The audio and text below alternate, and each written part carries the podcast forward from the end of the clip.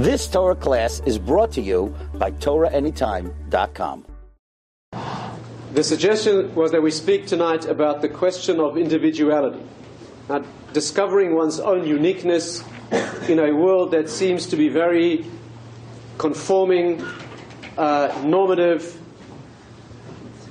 What's the Torah approach to the problem of discovering one's own uniqueness?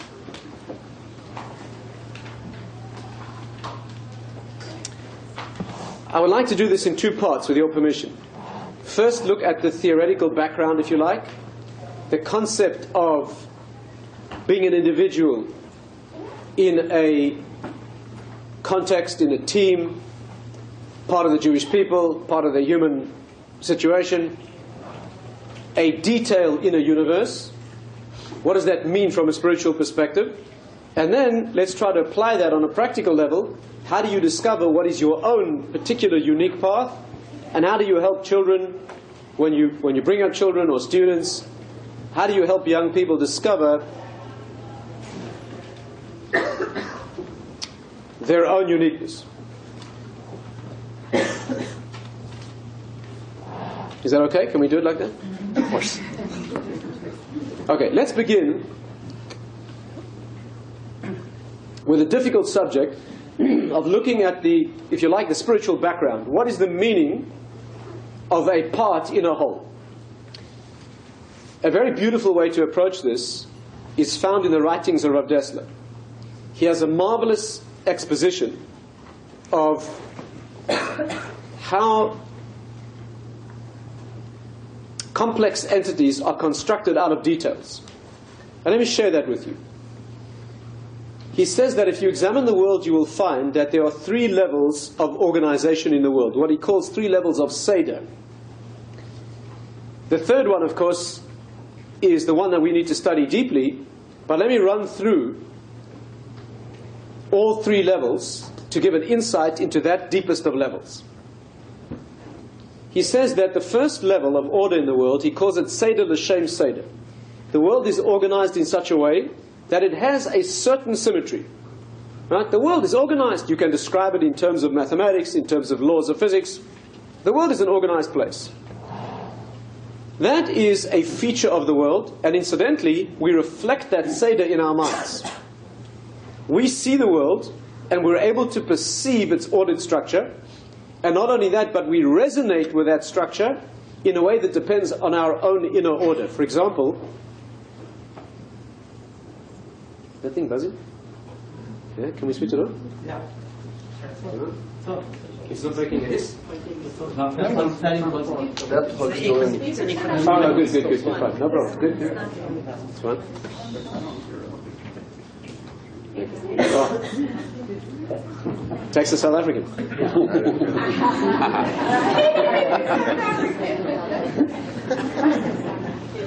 okay, that's better.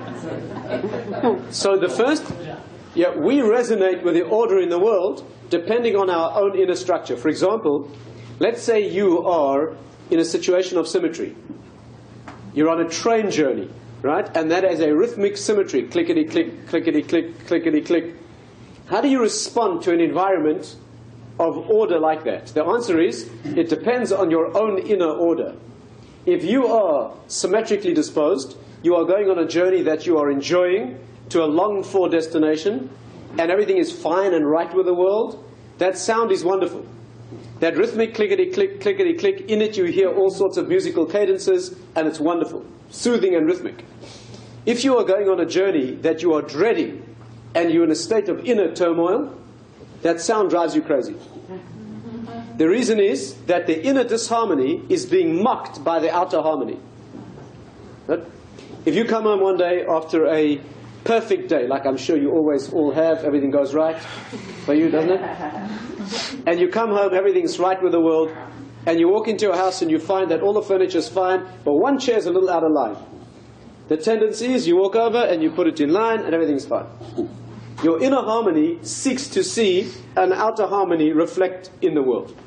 If you come home from work one day when everything's wrong and you're going through inner tur- turmoil and chaos and everything in the house is organized, your tendency is to walk in and kick it all out of line. And usually it's not only the furniture that gets kicked around, it's usually. Whoa. you do that? She said the dog.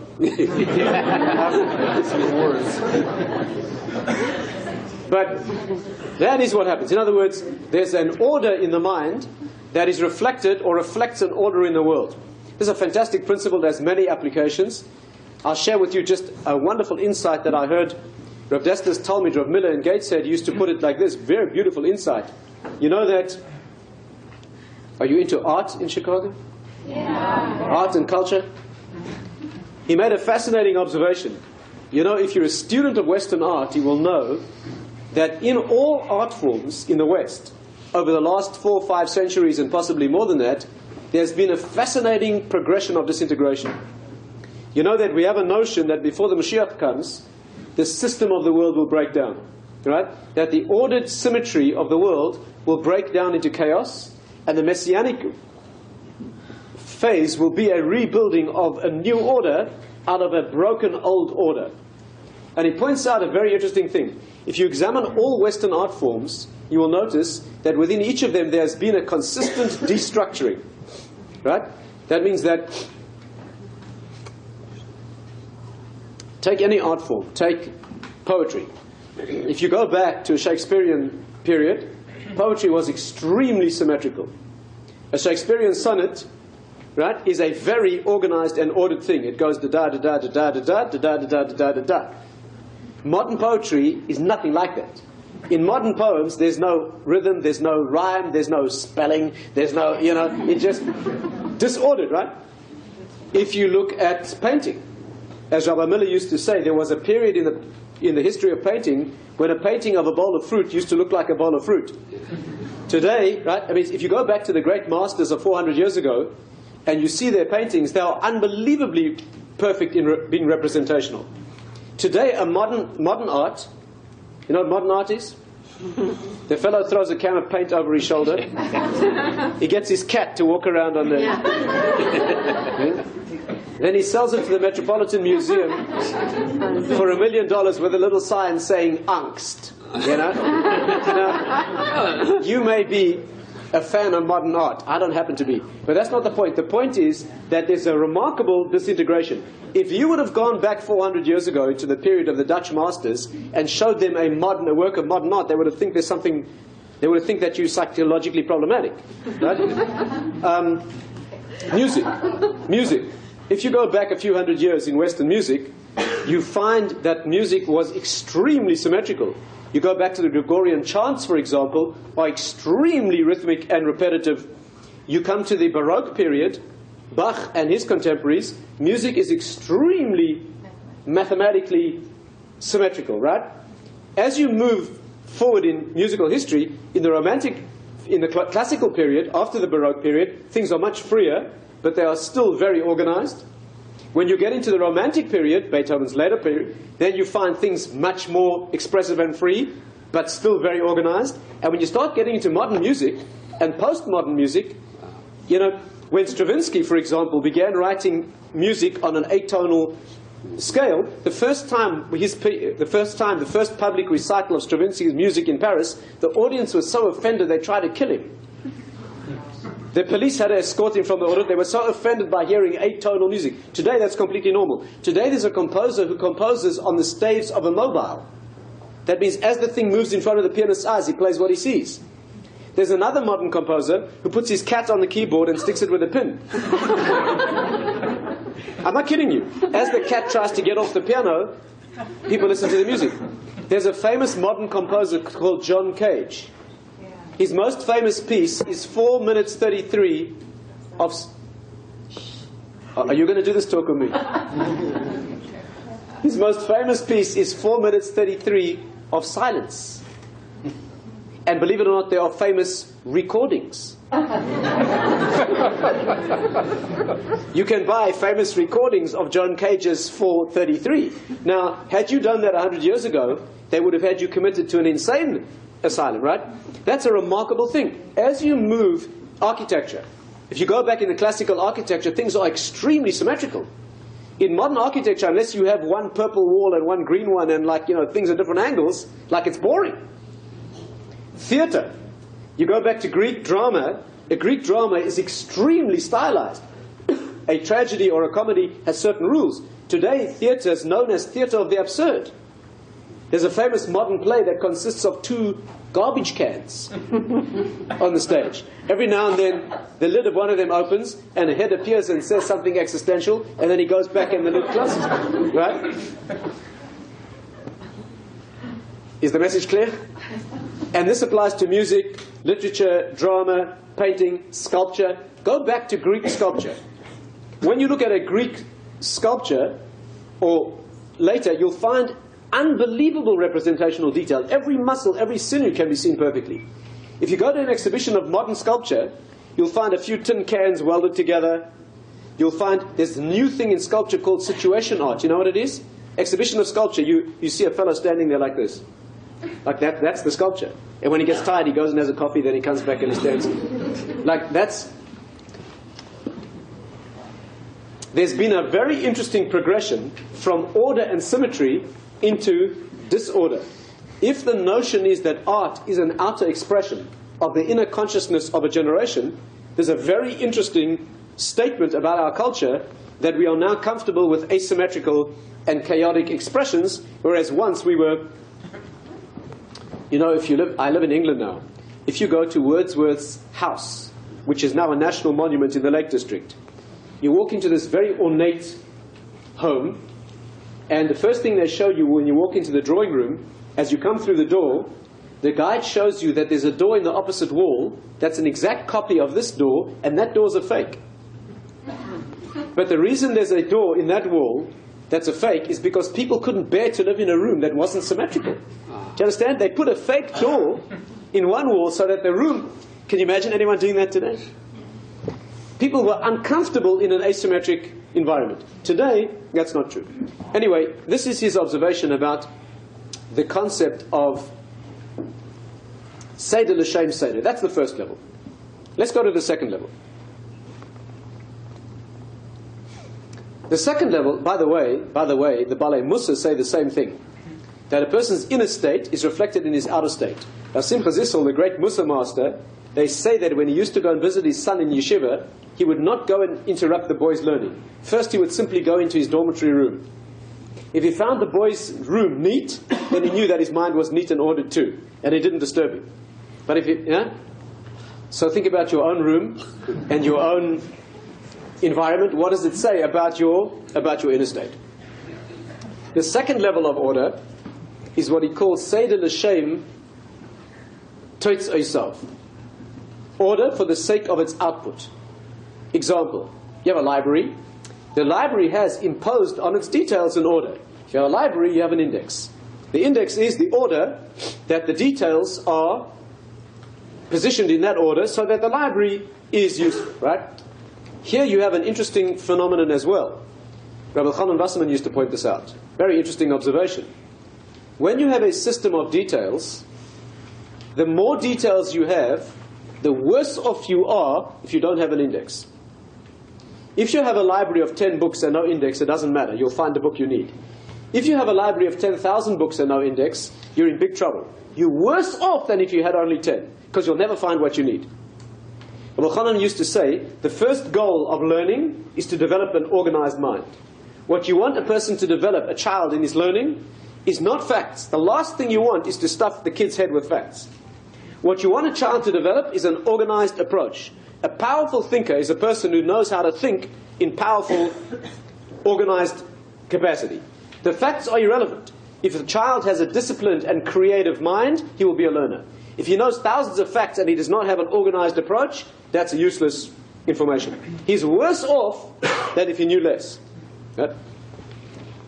By the way, this is one of the reasons why, this is not our subject tonight, it's one of the reasons why it's so important in bringing up children to maintain discipline. I'm sure I don't need to say this in America. I'm sure all the children here are very disciplined. but one of the reasons that we are fussy about discipline isn't only because it's good for behavior and for character, it's also good for the mind. Because powerful intellect is always a proposition of constraint. The truth is always limited. How many right answers are there to a mathematical problem? Possibly only one. How many wrong answers? As many as you like. The truth is always constrained. A person of intellectual discipline, what you want to develop in a powerful mind is a mind that is creative, radical, can think outside the box, but always in paths of truth. There's no problem thinking about options that are creative that are false, and many of those as you like. That's not a powerful thinker. A powerful thinker is somebody who knows how to be creative, but constrained by the realities that truth imposes. It's very important for children to develop that and to have that faculty. So that the second level of order is like an index to a library, and that makes the library useful because it puts each thing in its place so that you can access it, and that is, that is important. Here's the third level of order, and this is the one that t- takes a little depth of, depth of understanding. The third level of order of Dessler calls Seder L'Shem Achdus HaPa'ula. Order for the sake of unity of function. For example, let's say you have a machine. You have an electronic, a radio, or an engine, a motor vehicle. You have there the parts disposed in such a way that the thing functions, right? Each component needs to be where it needs to be. You have a car, you need the rubber in the tires and the glass in the windows. If you put the glass in the tires and the rubber in the windows, you're in trouble. Each material, each component needs to be where it needs to be, and then the thing functions. What challenge does this raise?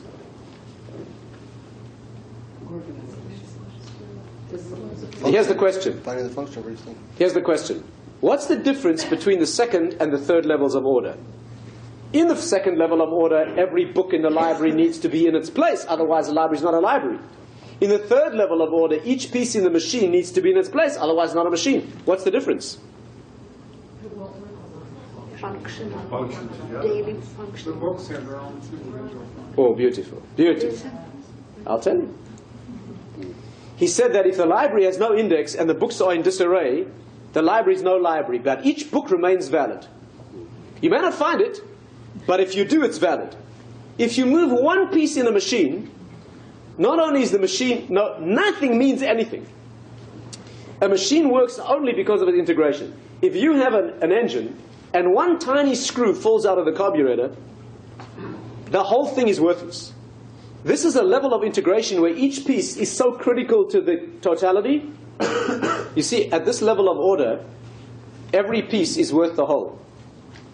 And the whole needs every piece. It's a remarkable thing. This is deep in the Kabbalistic world. When you have a radio, or a machine, or parts of the human body, or, strictly speaking, the Jewish people, and other levels of order in the universe, each part is not nice to have, not one more book in the library. Each part is so critical that the others are meaningless without it, and it's meaningless without them. Which means that when each piece is doing what it should be, you don't notice it. But when it falls out, you suddenly, when you're driving your big four-wheel drive monster, right? Your big, these big things that you drive here in America, that no doubt you can't get downtown, you know, without without that. Let's say you take that thing where it belongs, which is in Death Valley, and you're driving. You don't drive through Death Valley, Nevada. Let's say you're driving through Death Valley in this great four-wheel drive monster, you're 500 miles from nowhere, and a little piece of wire or screw falls out of the engine and gets buried in the desert sand. You suddenly realize that little piece became worth your life. While it was in place doing what it should, you didn't notice it. That little piece is so small it's almost silly. That tiny little piece of metal is worth less than the smallest coin. but the whole engine needs that thing, and without it, you have nothing. Remarkable thing. The highest level of order in the world is structured that way. There are parts of the body, and there are integrated units in a team, in a sports team, in a marriage, in a family, letters in a Sefer Torah. You know how Sefer Torah works? A Sefer Torah works in such a way that if one letter is invalid, you don't have most of a Sefer Torah, you have nothing. You know, when people say to you, you religious types, you're so obsessive. People say, you know, you say, I'm checking my mezuzah. And the fellow says, why? And you say, in case a letter's cracked. Boy, are you obsessive. What does he mean? He means, you know, on average it's there. You can more or less read it. One second. How does he feel when one of his children's being born if one gene is slightly out of place? On average, you have billions? No, not necessarily. No, not necessarily. His radio is not working. Ask him why. Because a little wire's cracked. You tell him, yeah, but 99% of it's there. You know, what's the problem? Radios don't work that way. One tiny, meaningless little piece of wire with the slightest defect, the whole thing doesn't work. A mezuzah is a living being. A Sefer Torah is an organically alive entity. If there's one letter cracked, it's not that you have the thing on average. That's a critical thing. If that thing's missing, the thing's not alive. We're not being obsessive. We're not being any more obsessive than we are about our genetics or about a piece of wire in your radio. Is, is this clear? Mm-hmm. At this level of order, each piece is essential and each piece swells to the proportion of the totality. It's a remarkable thing. The reason this is deep in the Kabbalistic realm, really, is because here is a way of integrating parts with a whole. Here you have distinct parts, and yet there's a tremendous oneness of integration. The way the Kabbalists would put this, are we allowed to mention Kabbalah? Ramata? Mm.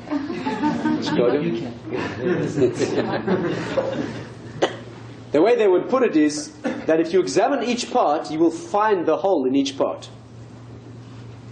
Because from one perspective, the whole needs that part. You know, the world reflects this. You know, if you take the human body and you take one cell from any part of the body, you find in that cell the genes of the whole body. Isn't that amazing? If you take a cell from the bottom of your toe and you examine the genetic component of that cell, you won't find the genes for toes. You'll find the genes for the whole body. That's amazing.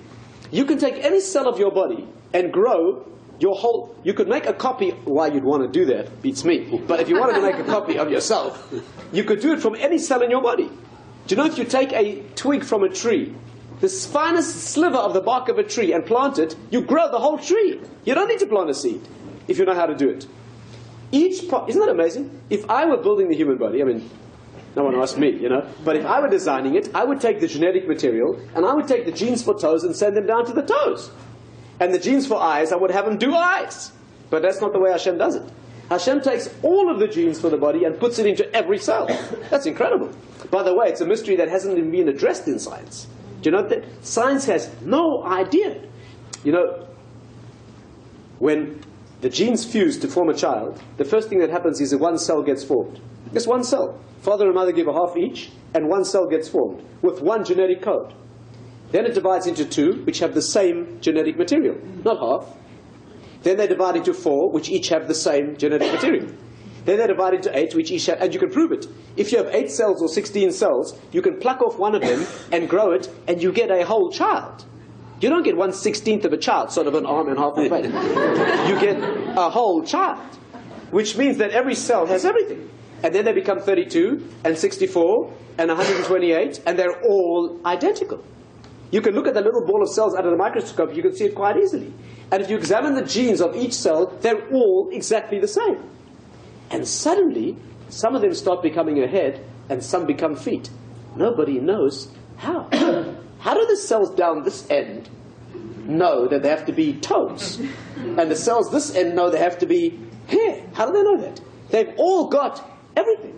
But suddenly in each cell, the part that has to be the part that it is carries on developing, and all the others go to sleep. You know, the Kabbalists say that in every mitzvah, there are 612 others that are dormant. The Kabbalists describe the Torah as a tree of 613 branches, and every branch is glowing brightly, but if you examine it carefully, you see that behind it are 612 others that are asleep. But they're there. Amazing thing, right? It's amazing, isn't it? Yeah. So that you find that the world is built in such a way that in every part the whole is represented. And one of the meanings of that is that every part is integral to the rest of the part. You know that we have a principle in Jewish thinking, this is a crossover between the Kabbalistic and the Mussar field, that states that everything that's true in the world, we have a psychological and emotional resonance with that thing. When there's something true, we have an innate sense of. Do you know that we have an innate psychological energy that thrills to being individuals, and also that thrills amazingly to losing individuality in a relationship? And a psychologist will tell you that that's paradoxical. people like to be individuals, right? In, in, in the conventional psychological terminology, they call it the Lone Ranger syndrome. Women don't have this, this is a male fantasy. of being like, it's all me. You know, uh, what do you play here? You play football, right? That's a nerdy game with all the padding.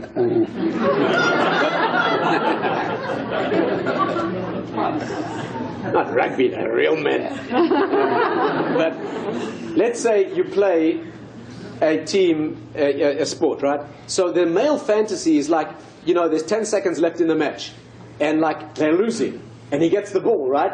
And in the next 10 seconds, in a dazzling display of absolute brilliance, beats the whole enemy team and his own people getting in the way, and totally unaided scores the winning goal. Amazing fantasy, right? Any male who tells you he's never had that fantasy is lying. like it's all me.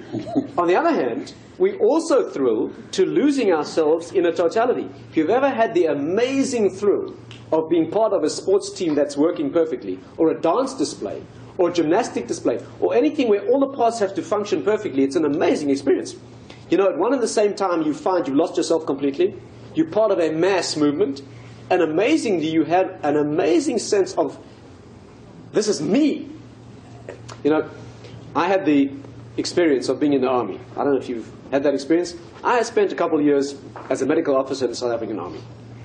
One of the things you have to do in becoming a soldier, you spend hours and hours and hours learning to march in perfect precision. There's an amazing experience that happens when you're marching in a battalion of 10,000 people, where you suddenly get into a rhythm that is almost, it's a magical experience. When 10,000 people are moving in absolutely perfect precision, first of all, you lose all sense of exhaustion. That thing can keep you going endlessly. It becomes a hypnotic experience. You suddenly swell to the proportion of thousands and thousands of people. And yet, amazingly, you know, I'll never forget when we did this month after month after month, we finally had a final parade. That's a public display of this precision marching of thousands of people. And the public is invited to watch, including your own parents. And I'll never forget the experience of marching past the grandstand with the thousands of people in public watching, and you're all marching in precision. There's an amazing temptation just to change your feet. of course, they'll shoot you immediately, but it doesn't matter because your mother will see you. You know, you know. You see, we have this thrill of doing it all on our, on our own, and we also have this thrill of, of functioning in a team where you reach out to a larger proportion than your own individuality. The reason we have that paradoxical thrill is because that's how the world's designed. You are designed to be a unique individual that the world cannot exist without, and yet when you do what you ought to be doing, you swell to the proportions of the whole, let's call it the Jewish people. You know, there are some sources that say when the Torah was given, Moses, Moshe Rabbeinu went around, he looked in each Jew's eyes and he said to him, You stand here, and you stand there. You know why? Because as the Torah came down, it was given to us, each of us with our own chelek. That means each person gets his own unique share in Torah. None of us see Torah the same way. Each of us, each person in learning, has his own style and his own thrill and his own creativity in learning. Each of us has his own chelek in Torah. As the Torah comes down to the world, I must receive my portion. And I have to stand where I have to stand for that. This is called Diglei Midbar. The Jewish people marching through the desert, march in formation. There's a very deep reason for that. When the Torah comes down, if I'm standing in the right place, I receive my spiritual portion, and it connects with everyone else, and the Sefer Torah is valid. If I say, don't tell me what to do, I'm going to stand here. What happens? I impinge on somebody else's space. I cannot receive that portion, it's not mine, and mine falls onto the sand and becomes wasted, and the whole thing's invalid. Maturity means knowing where you have to stand, giving up all your immature, infantile desires to be every place else, and it's an immature desire, especially on the part of men, to want to be everything that they're not, and not to be happy with what they're supposed to be, to devalue what it is that they are, and fantasize only with the jealousy of wanting everybody else's. Maturity is exactly opposite of that. Maturity means being in a family or in a marriage relationship, to know where you have to be, lose all degrees of freedom that your fantasy and your jealousy tempts you to, to know that this is where I express myself, and not only that, you all need me to be here. Amazing thing. And that's the third level of order. This is very often misunderstood in the, let's call it, religious world, in the frum world. People on the outside have this concept that if you're an Orthodox Jew, you're a robotic, cl- cloned copy of the next individual. Nothing could be further from the truth. I would argue that that's the model in the secular world. Maybe slightly different colors, a little different perfume, a little different style, very often chasing the same goals in very similar ways. That's not the path of a person of spiritual greatness. A person of spiritual maturity knows that he has to be seeking his own path. The fact that you may wear a uniform that is similar, or you may make certain moves that are similar, you know, the fact that we have to do the similar actions does not mean that you're not an individual. When two great musicians play a piece of music perfectly, they play every note exactly the way it's written, the two pieces sound nothing like each other. Each one, not only that, a great musician will tell you that every time he plays the same piece himself, it has a different. Because he becomes one with that and it's an expression. You know, when one of the prophets was asked to prophesy and he was in a state of tension, to be a prophet you have to be in a state of ecstasy. So he called for music. And it says there, Vahaya kanagain hamanagain, that when the musician began playing, the deep translation of that is when the musician became the music. Right? I once had the privilege of hearing Arthur Rubinstein play the piano many years ago in St. Louis. And someone went up to him and asked him, What's your favorite piece? And he said, The one I'm playing.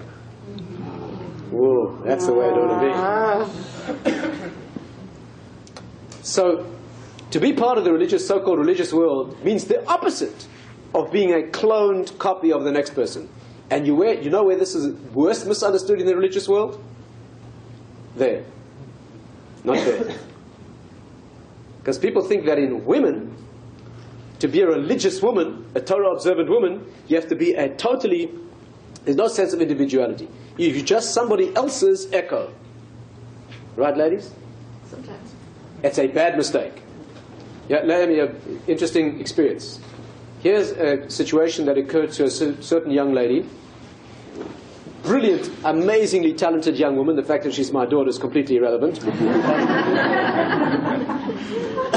so when she was when she was 19, she came to me and she said to me, "Abba, I'm ready to get married. Find me a victim. Uh, find me." A...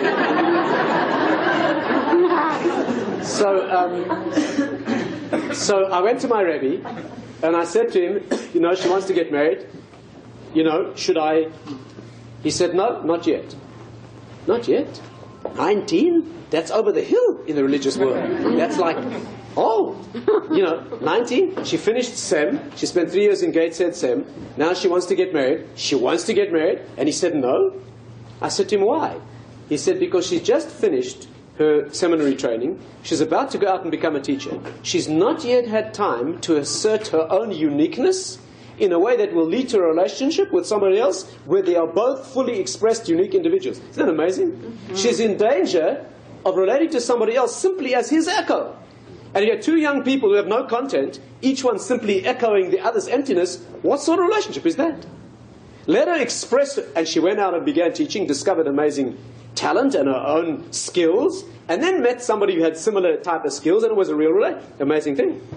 So that to be a woman does not mean, or to be a religious individual does not mean that you're a mindless clone. You need to be discovering your own unique talent in the Torah world, right? And part of the Jewish people and part of humanity in general, so that you bring that unique music to the symphony of human expression so that it is rich because we are all different and not boring because we are all supposed to be similar. This is a message that often is not correctly understood. So far, so good. Can we now move to the more practical? Yeah, can we do that? Just have more, more energy? Absolutely, please. Okay. That's the theoretical background in terms of how individuals are meant to be expressing themselves. Not like the conventional mindless idea that to be part of a team like the Torah world or the Jewish people in general means that we all have to be doing the same thing. Not at all. Yes, we are often doing the same moves. We say the same words in the Siddur. We do the same mitzvahs. But that is because we are reading the same words in the Siddur because we want to play the music written by the greatest composers. Right? If you're going to go play great music, you play music written by a, a, a, a competent master composer, you may be rest assured the music's probably going to be better than if you make it up yourself. But your expression will bring out that music. A siddur is a musical score. The words are written there because they are the greatest words, but you play the music. When you perform the mitzvahs, when you cut your fingernails in the right order, or tie your shoelaces in the same order, and you get down to the minutiae of halachic material, that's not to make you a mindless clone. That's for you to play the music with the most beautiful notes, so it comes out to be your music. Right? That should go without saying. Let's turn for a few moments to the practicalities and see if we can understand how this should be applied in the, in the real world. Obviously, the problem is if I am meant to be an individual, then how do I discover what is unique about me? all, this theory, all this theoretical background is fine, but what am I meant to be doing? And here's the answer. If you know what your unique talents and abilities are, you will know what you must be doing in the world. You were given a set of abilities and a set of talents and a set of desires and longings that set you apart from everybody else. No two soul structures in the world are the same. If you know yourself well, you will know what your role must be in the world. So let me share with you an approach to that problem. I would say that the way to approach it is like this. Life consists, I would say, of two phases. Phase one lasts until you're about 18. Phase two, from then on. Phase one is for discovering what makes you special. Until you're 18, if you didn't do it then, you have to do it later. Is for flexing your muscles and spreading your wings and finding out what's unique about me. Then you get to a phase in your life when you know what your raw abilities are. The time has come to begin expressing those so that you become the world's greatest exponent of that constellation of factors that makes you unique. And I think the way to do it is very practical. You, you're 18 years old, and if you didn't do it, you do it now. You go home tonight, you sit in a room by yourself, you close the door, you breathe deeply, you meditate, and then you take a big chart of white paper and you draw on it a circle.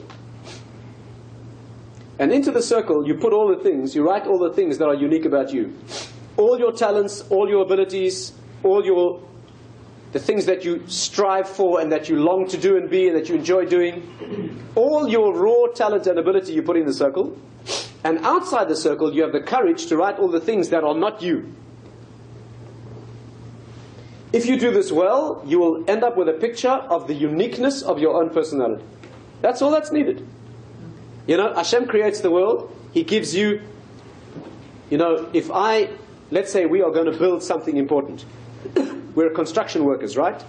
You're all the workers, I'm the foreman. I take you, I don't say a word to you. I march you to a certain place on the building site, and I put you there, and I give you a bag of tools. I don't need to speak. Look around where I've placed you and see what tools I've given you, and you will know what you have to build. You were born in this generation as a Jew in Chicago, in the modern world, in all the parameters of your own unique good looks, your own incredible intelligence, your musical, all the details were given to you. Look around you. Where has Hashem put you? And what tools has He given you? and you know what you have to build. The world around you needs a lot of building, in case you hadn't noticed. The world around us is a brutal mess, in case you hadn't noticed. The Jewish world around us is going up in flames, in case you hadn't noticed. Do you know that the calculation made recently is that over the last 30 years in this country, about 30,000 Jews have been brought in through various aspects of the so-called Kiruv movement. In other words, for the last 30 years, more or less, there's been an effort to reach out to Jews who have no background, right, in various ways. And the calculation is, although no one knows the figures accurately, probably about 30,000 Jews have changed their lives significantly to become more attached to Torah. In the same period that those 30,000 Jews have been brought in, 700,000 have disappeared. In a census done three years ago in America, 52% of American Jews claim no point of contact with anything Jewish at all. Not religious, anything at all. They don't belong to a Jewish book club, a Jewish weightlifting club, a Jewish community center. You're talking about more than 50% of American Jews today being prepared to intermarry, not because they don't want to marry Jews, because they don't even know that it's an issue. They don't know that their grandparents were tortured to death just because they were Jews. They don't even know. You know, I don't know if you take an Italian boy from the streets of Bensonhurst, or wherever they live, that he has less concept of his own national pride and identity. If you take a Zulu kid from the streets of Durban, he has more national knowledge and identity and pride than most Jewish college kids today. So there's a lot of stuff that has to be built. And you were placed with your gifts and your unique abilities at this point in space and time. Look what Hashem has given you. So you put into the circle all the things that are uniquely you. You know, when you do this with youngsters, you see a remarkable response. If you do this with 15 year old kids and you get them to draw the circle, the first thing you see is tremendous joy. When they, sudden, when they suddenly see what it is that I actually am. And the second thing you see is they lose a sense of jealousy. Because young, youngsters often are fantasizing, why does she have all those, why does he have and I don't have? The answer is because he needs that for his path in life. That's not your path. You couldn't use that tool. This is your path and these are your tools. When you see the world that way, it's a remarkable thing. By the way, if you do this with kids of seven and kids of 17, you get a radically different response. You know that? If you take a class of seven year olds or eight year olds and you say, children, write me a list of all the things that are good about you, they never have enough paper. You know that? The kids just keep writing. No matter how long you give them, they just keep writing. Try the same thing when they're 15 and 16. The poor kid sits there with a blank piece of paper, can't think of a thing, single good thing about himself, and is completely convinced that every other kid is writing long lists. Somehow, between the ages of 7 and 17, we managed to beat out of them. One great Torah authority said that people become great because of their junior school teachers and despite their high school teachers. That's what he said. Uh, present company excluded, I'm sure. Anyway, the thing is to take a child and to give him a sense of his own unique abilities, right? By the way, this is why we don't compare children to each other in a Jewish school. Do you know that in a Jewish school, we do not read out grades in the classroom? Never. Because when you read out grades in a class, what happens is a little kid feels like a failure because he got less of a grade. He might have tried much harder. I don't know how it is in America, but in other places, if you feel like having a heartbreaking experience, let's say you want to get depressed, go to a junior school prize giving. You know how one of those places? Yeah, there's a little sea of expectant seven year old faces. Now they start giving out the prizes. There's always one obnoxious, abnormal child, right, who probably had his brain irradiated when he was a fetus, who gets all the prizes. You know that kind of kid? And next to him is a little seven year old whose heart is breaking. Because he'd give anything for a prize, but he's not going to get one. That's not education, that's assassination. They all got to get prizes. When they're 15 years old, then you can be brutally unfair. You know why? Because life's unfair, they have to learn. But not when they're seven and don't understand that. Every kid's got his own beauty, right? If you give, I don't know how in America, in England, in South Africa, there's charts on the wall where the kids get stars. You have that? Math, you get a gold star. Spelling, you get a star. If you don't have a chart for Midas, that means good character. You know what you're teaching the kid? You have to have, when, when the kid gets, shares his sandwich with another kid who hasn't got a sandwich, he needs to get a gold star for that. Otherwise, you're teaching him what we care about is calculus and math and spelling in Zulu or French or whatever it is, but we don't care if you're a, a mensch. Mm-hmm. Every kid, a kid who can share his sandwich and can't add two numbers together in math is probably better suited to life than the kid who can. Because he'll be a much better friend and husband and father than the kid who can do calculus and doesn't know how to share his sandwich. So every child has to have his own uniqueness and talent brought out. Of course, ad- academics is important, but it's only a little part of the circle. And therefore, you put into the circle all the things that are you, and you have the courage to exclude all the things you fantasize about because they're not you. That is a mature development of the sense of self and the image of self that's necessary. Let me be clear here about one thing. We are talking about putting in the circle things that are unique. We're not talking about things that are essential. Again, before you talk about the circle, it has to have two bases. The first base, that is everybody has to have, is being a decent human being. The second base is being a responsible and loyal and fulfilled Jew. The third thing is the circle. The circle is your unique flavor. You can't say, well, I'm going to walk around punching people in the teeth because that's like not part of my circle. Uh-uh. That's part of the base. Part of the base means being a decent human being. And by the way, being a decent human being means only two qualities of character. It's all you need. When you bring up a child, you have to ensure that the child has two qualities of character only. What are those? Consideration and concern. What the Kabbalists call the left hand and the right hand. Consideration, don't damage, don't interfere. Don't interfere with anybody else. Don't harm anyone else. Concern, get involved where you can help. You need both. A child needs to know, Emma's sleeping, she's not feeling well, don't make a noise. That's consideration. But that's not good enough. When she wakes up, take her a cup of tea. Concern. To be a good neighbor, you need to know when to look away, because your neighbor needs space. And when they're not feeling well, take them a plate of soup. To not interfere and harm other people is not good enough to make a man out of you. That just means you don't damage. But that's not good enough. Ask any wife if she's happy with a husband who just doesn't hurt her. You know, he doesn't beat her. Is that good enough? No. He's got to bring flowers every Friday. You know, expensive flowers. That's a capital crime in Judaism, by the way, if you don't do it. Anyway, so the point is that you need two qualities of character. So to be a decent human being, you need to be a considerate person and a kind person. That's not optional. Then you've got certain Jewish obligations. In other words, I would say that putting the circle is choosing one of these. The basis is wearing these. You look a little ridiculous in a shop choosing one of these if you ain't got these on. right? First, you need to be decent. Then you talk about style. The circle is an expression of who you are as a unique individual. Is this clear? And therefore, and therefore that's what it is. So the exercise is to construct that circle that is unique about you, and everything needs to go into that circle.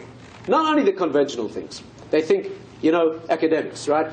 So can you do math? Can you? That's only part of the circle. Are you an empathic individual? Or do people like speaking to you and sharing their problems with you? That's a very important life tool. Or no, people don't get on with you. You like working with machines better. I don't know. You know, you need to know what your. By the time a person's 18, they should have a very good idea of the general direction of their talents. An 18 year old, a person who's leaving high school, should already have a very good concept of whether they're more intellectual or more emotional. They're more artistic or more scientific. There's general currents, right? You think back to yourself when you were 18. Have you really changed that much? Have you? Have you really changed your basic currents of talent and energy? Have you really? You have? Most people don't. Very hard to change the radical nature of a personality. In fact, even Midas, what you would say characteristic of, uh, of personality, is very, very difficult to change. By the way, you know the effort is to change Midas, not underlying. Let's make this clear. The Baalei Mussar say there are two expressions of personality. One level is called Midas, you call in English character traits, but underlying the Midas are things called tchunos. A tchuna is an energy that underlie, underlies a midah. The midas can be controlled. Tchunas cannot be changed. Example. Very important to understand this. A midah would be, let's say, anger, jealousy, right? That kind of thing. A tchuna is a basic mode of character. For example, some people are what they call in psychology volatile. Volatile means bubbly, close to the surface, quick to respond. The opposite polarity in psychology is called phlegmatic. It doesn't mean that you cough a lot. It means that you are um, slow to respond, right? The kind of person that's very, very slow to get moving. Those cannot be changed. You can't change those. The advantage of being volatile is that you will respond where action is necessary rapidly.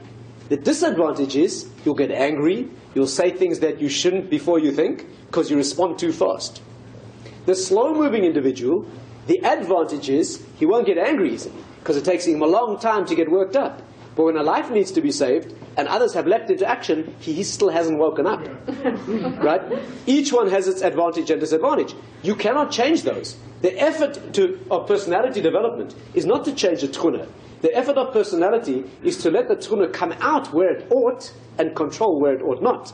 If you're a volatile person, you want to watch your tongue and don't get angry easily and count to ten before you speak. On the other hand, where life needs to be saved, let it out and act. The person who's slow to respond, that's wonderful. Let that express itself when somebody tries to irritate you and make you angry. On the other hand, you need to overcome that when action needs to be taken, right?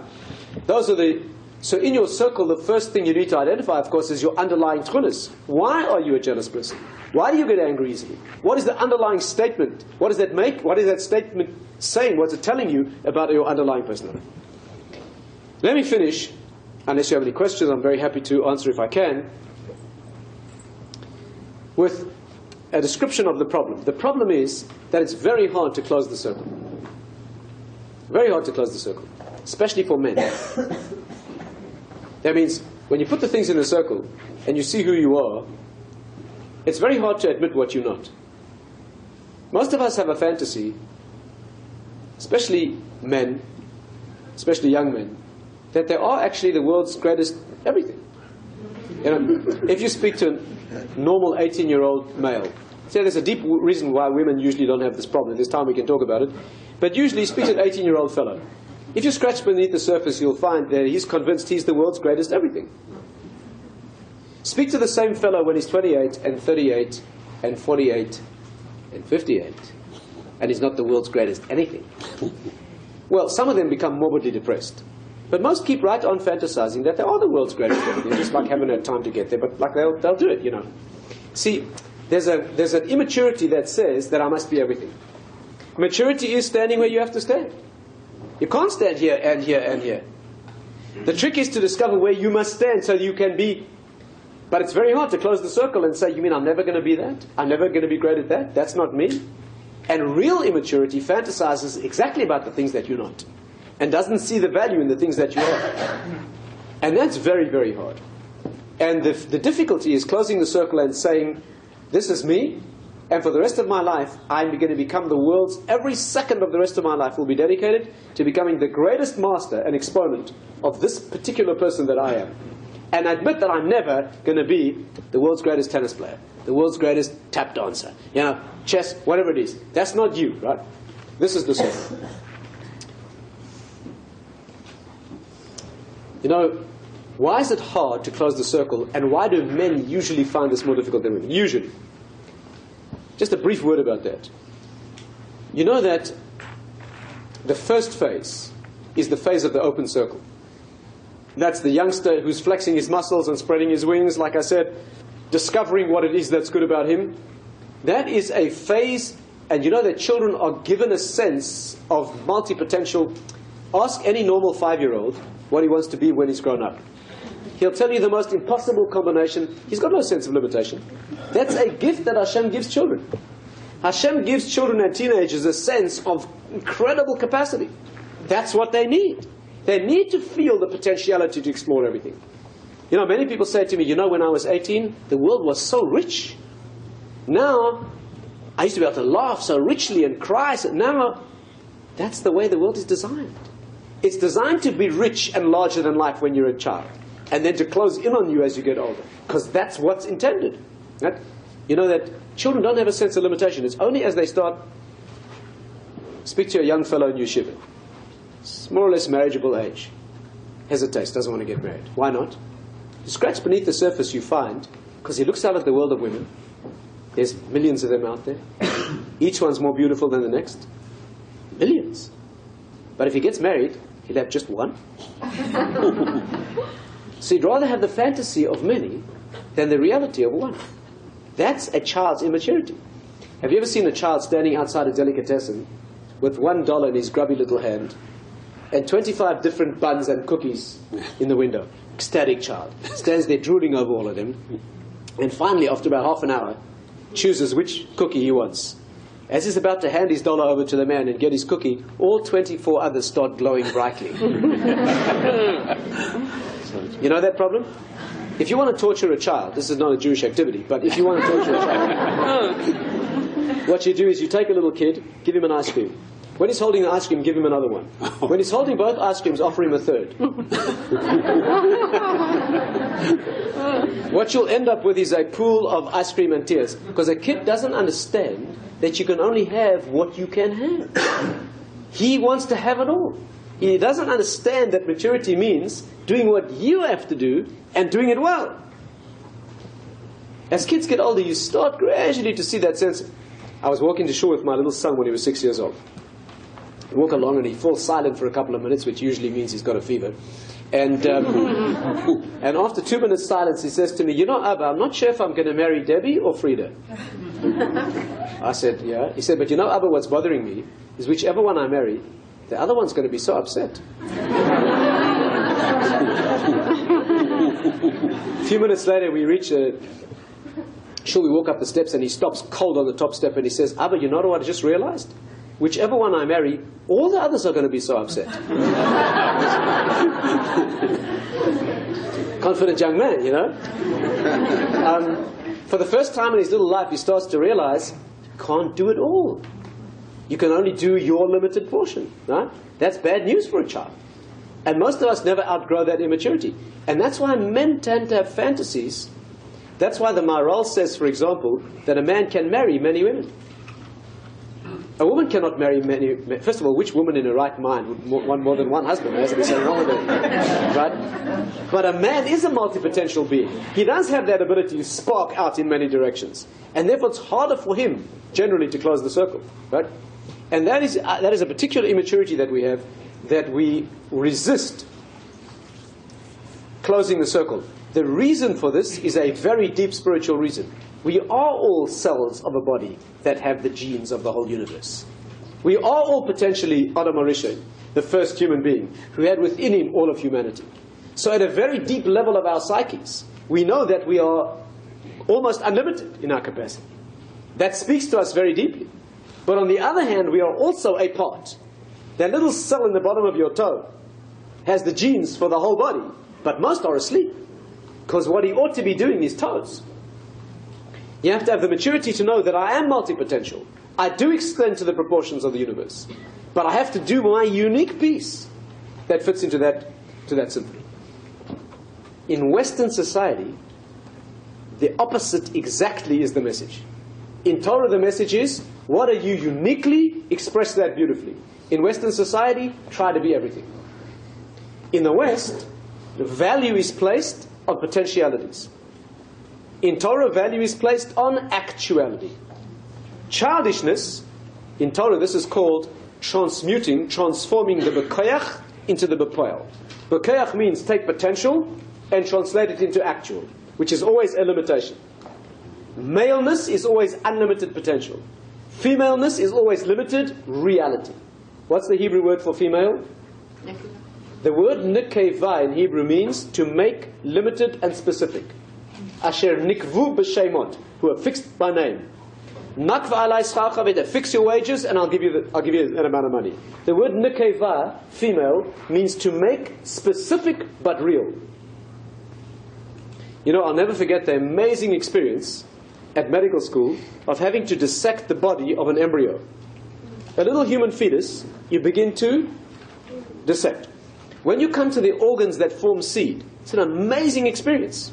You have the kidneys, which form organs that become seed forming organs in boys and girls. But amazingly, in a little boy and a little girl, they're developing completely opposite directions. In a little boy, the organ becomes an organ that forms seed by the billion. By the billion. In the woman, it becomes an organ that forms seed individually. You know, every month of a woman's reproductive cycle, one egg only is produced. You know what's happening? The male side is producing billions that meet one. And all the billions die. And only one is accepted. Amazing thing. The concept of female means to limit and make real and alive in the world. That's called Nikeva. It means to sacrifice all the, all the potentiality to bring out reality. Why do we always refer to God as male? Why is Hashem always male? Because we're medieval, benighted, misogynistic, anti feminist? No. it's because maleness is infinite potential. And femaleness, do you know that in Hebrew, all the words for the earth and the world are feminine? Eretz, Adama, even, even the word Even, which means a stone or a rock, which is the basic Kabbalistic notion of a building block of reality, is a feminine word. You know what the Medakdekim say? That the word Even, stone, the world is formed from Even Shasir, right? The stone of formation. The word Even is a composition of the word Av and Ben, which means father and son, And then when they come together in the woman, it's a female concept. That's where the transition from. Yeah.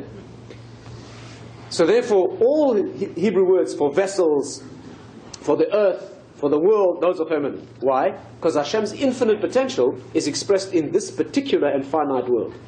That's what it is. But it's very hard, takes maturity to bring it down. And therefore, to keep that circle open is a, in Western society, they do anything to keep the circle open. For example, example, in Western society, tremendous value placed on money.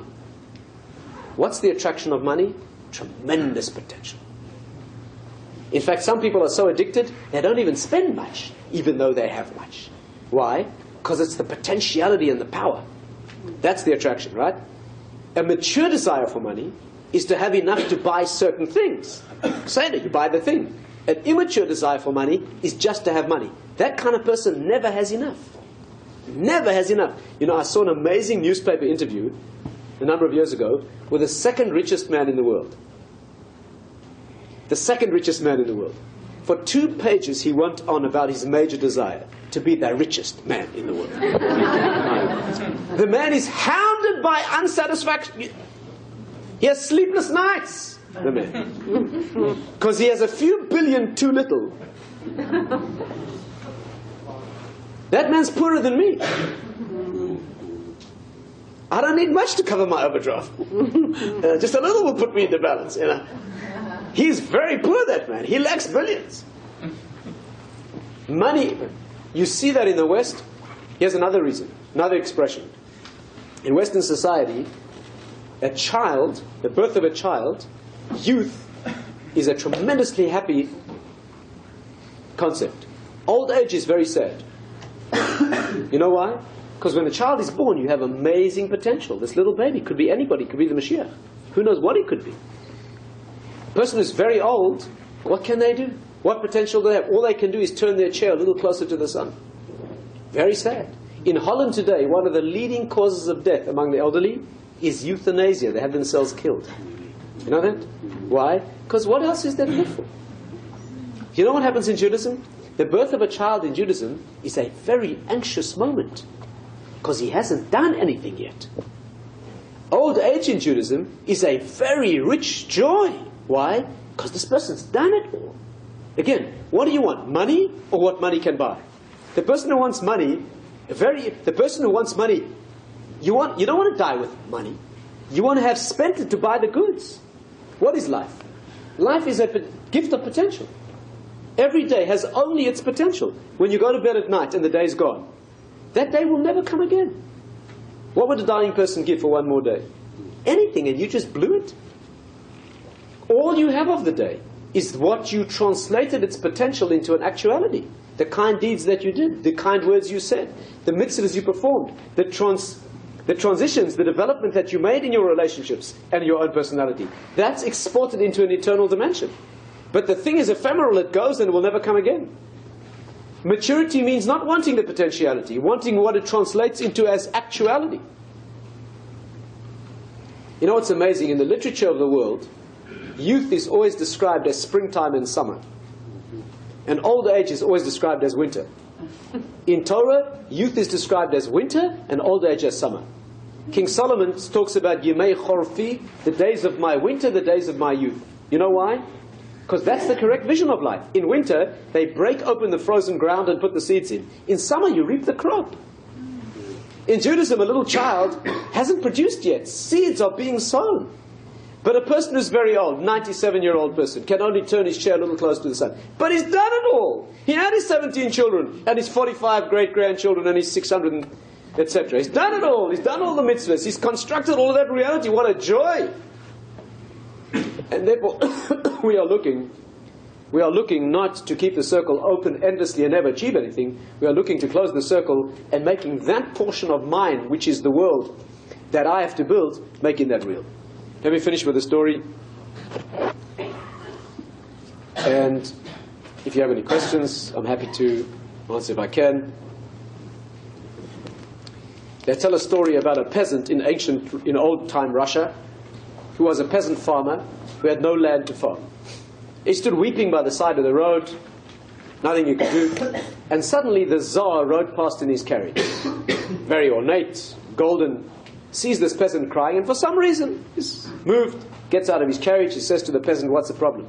He's overawed by the presence of the Tsar. He tells him, I'm a farmer, I have no land. The Tsar says, What's the problem? I own Russia. Drives a stake into the ground where they stand, and he gives the man three others. He says, Walk as far as you want and plant a second stake, turn, walk as far as you want, put a third stake in the ground, turn, walk again, put a fourth stake, and the land between all four is yours, a gift from me. Man can't believe it. Takes the three stakes and he starts walking. After a few miles, he's about to put the stake and turn when he says to himself, I could have more.